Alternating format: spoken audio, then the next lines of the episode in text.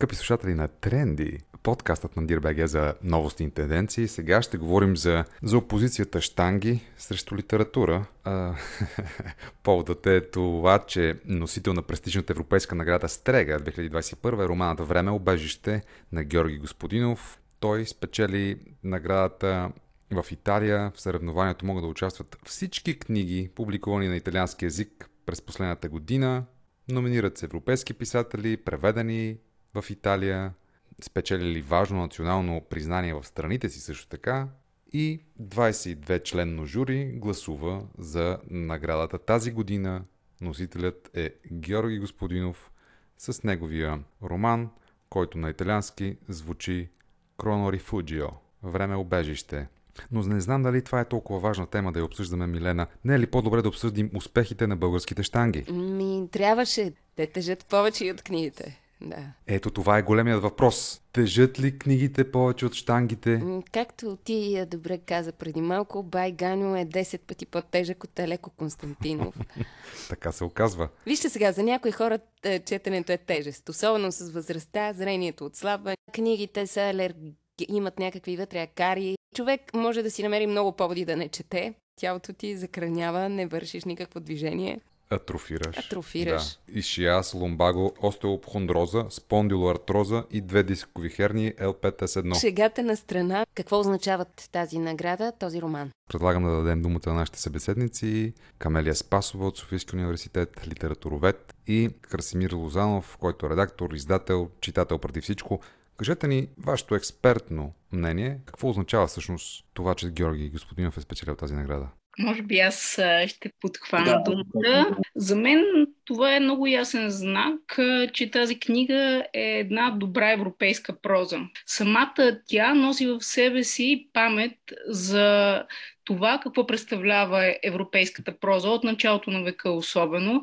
Тоест вътре в нея има много нишки пуснати към други романи и тя ги събира и втакава с, в едно ново платно. Тоест по особен начин тази награда до сега не е давана не само на българи, но и на източноевропейски автор. Тоест този роман трябва да се гледа именно през тази оптика, която е наднационална и дори не регионално източноевропейска. Веднага бързам да цитирам време обежище, защото Камелия постави контекста именно географски. Ето ви цитат от романа. Дойдох тук по спешност, както обикновенно се идва от Нью Йорк, бягайки от нещо, търсейки друго. Бягах от континента на миналото към едно място, което твърдеше, че няма минало, макар междувременно да беше натрупало.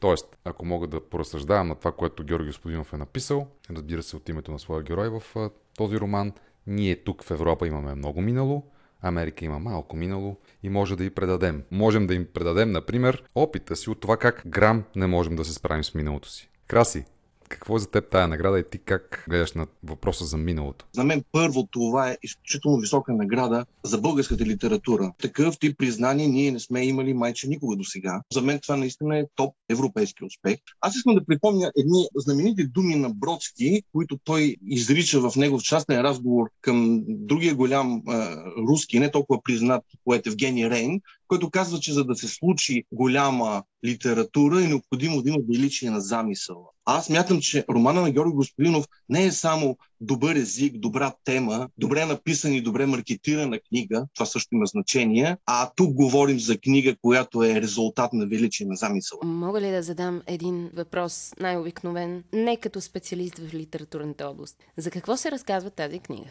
В този роман се разказва за един писател, който се среща с едни възможни клиники за миналото, една идея на един приятел и измислен герой Галстин, в който ще бъдат пресъздавани, да кажем, ето, на Милена страшно много и харесва времето на 80-те. И ако иска да се върне в него, ще й бъде пресъздадено по най-хубав начин. Влиза в една стая и там има музиката на 80-те, плакатите на 80-те, дъвките на 80-те, цялата сетивност на това време ще бъде пресъздадена. И тези клиники, тук има една такава линия, свързана с Томас Ман и неговия голям роман Вълшебната планина, където се попада в такава една специална клиника, но в тези клиники човек ще може да съхрани памета на един отминал момент. И тук е някакси доста индивидуално. Особено успешни се показват тези клиники за хората, които по една или друга причина страдат от Алцхаймер. И това е едната линия на романа, която се движи в плана на личната памет, в археологията на индивидуалното. И изведнъж във втората част, обаче, това много се харесва на политиците. И те казват, о, сега нашето време е малко кризисно, затова дайте да гласуваме и цялата нация да се върне в един предишен момент. И разбира се, тук а, има идея да се върне времето на соца или още повече българското възраждане, национализмите и така нататък. Тоест, прави се референдум за минало. В коя година да се върне България? И това е направено като разказ за всички европейски държави, в коя е десетилетие те биха избрали, защо и така нататък. Тоест, романа започва именно с една такава археология на личната памет, за да премине към нещо, което бихме могли да го наречем антиутопия.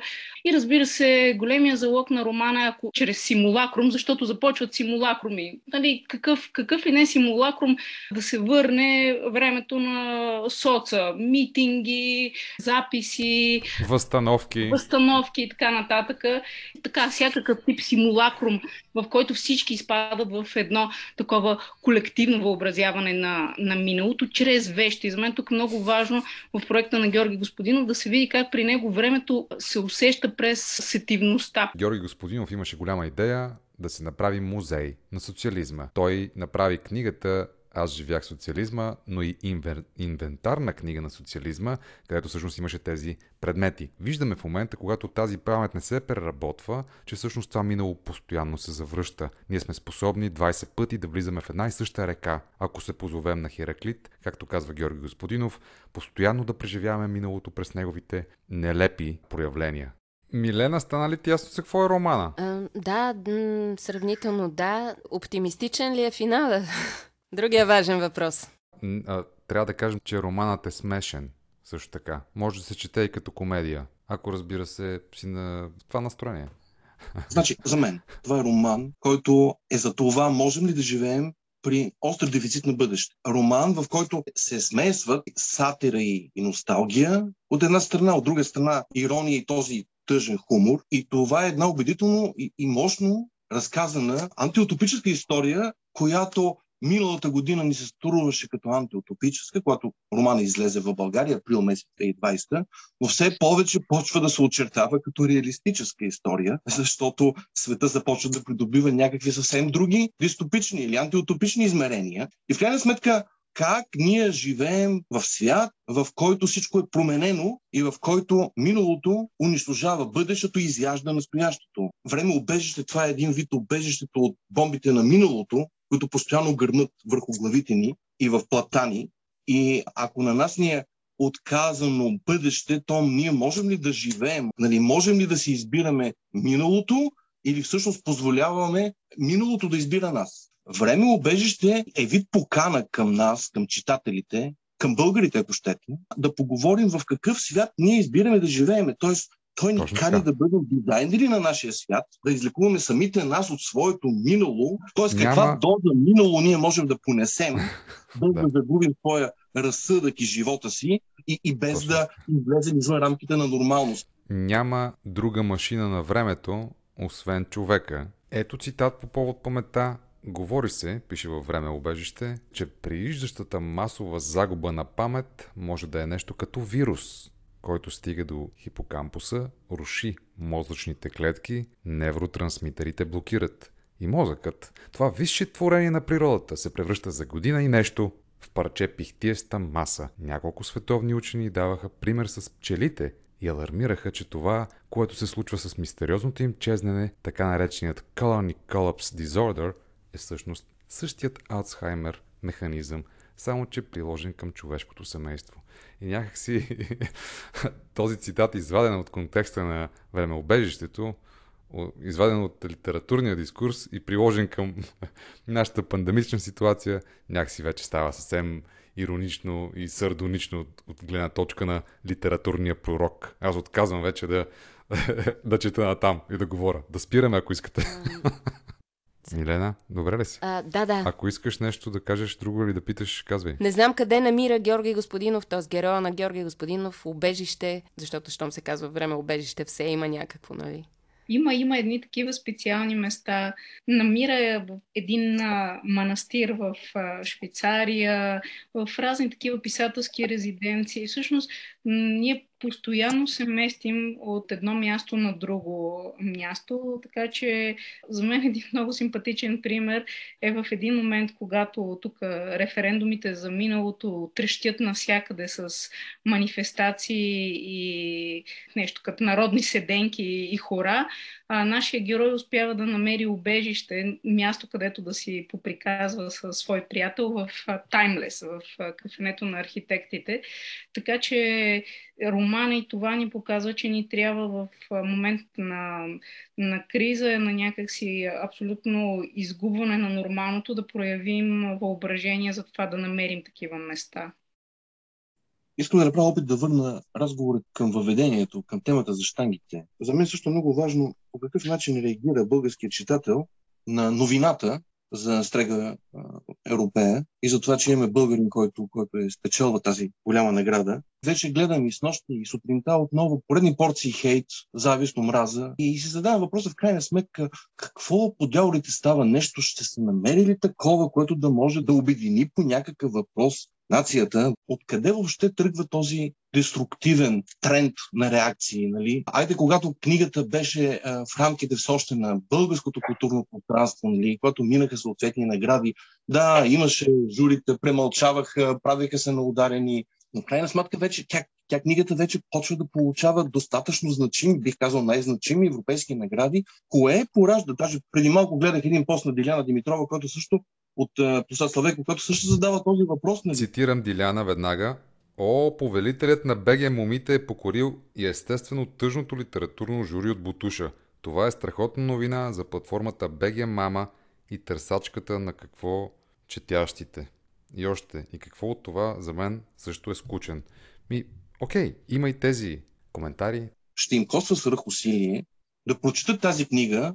Аз мятам, че те ще бъдат определено изненадани, че най-вероятно те ще открият себе си в тази книга, защото този тип, този тип героизъм, този тип а, хероизъм по-скоро, е в крайна сметка описан вътре в книгата. Ние поради това и поради тази причина ние, ние не можем да запрегнем в една посока това, което трябва да направим. Нали? Независимо дали става въпрос за политика, дали става въпрос за пандемия, дали става въпрос за, за каквото и да е друго. Нали? В този разговор сега ще включим от Рим, Италия, Борислава Чакринова, която е от екипа на Българския културен институт в Италия тя беше на мястото на събитието. Тя може да ни разкаже повече за атмосферата там. Както винаги, срещата на Георги Господинов с италианските читатели беше изключително вълнуваща. Това издание на Международния панер в Торино беше различно от всички до сега, защото това е първото след пандемично издание. Самите издатели казват, че не са очаквали толкова много публика, толкова много хора, които буквално заляха панира. Среща на Георги Господинов по време на самия панир беше препълнена. Не всички, които искаха да се срещнат срещнат с него, успяха да влязат в залата. И въпреки всичко най-хубавото беше, че беше пълно с млади хора. Самия автор каза, че за него тези подновени срещи и възможността да гледа читателите си в очите са неговото време убежище. Той каза, че за него е особена чест да получи тази награда, след като вече е бил номиниран с физика на тъгата в първото издание на европейските награди Стрега през 2014 година. И особено, че взима награда в компания на такива изключителни автори. А ние от Културни суд бяхме до него през цялото време. Милена Николова ще завърши този подкаст, посветен на наградата на Георги Господинов и литературата, която някакси в този момент като че ли малко натъжава повече над штангите. Нека хейта започне сега, да знаете, че любовта принципно побеждава. Това беше аудиоподкаста Тренди. Хубав ден. Чао.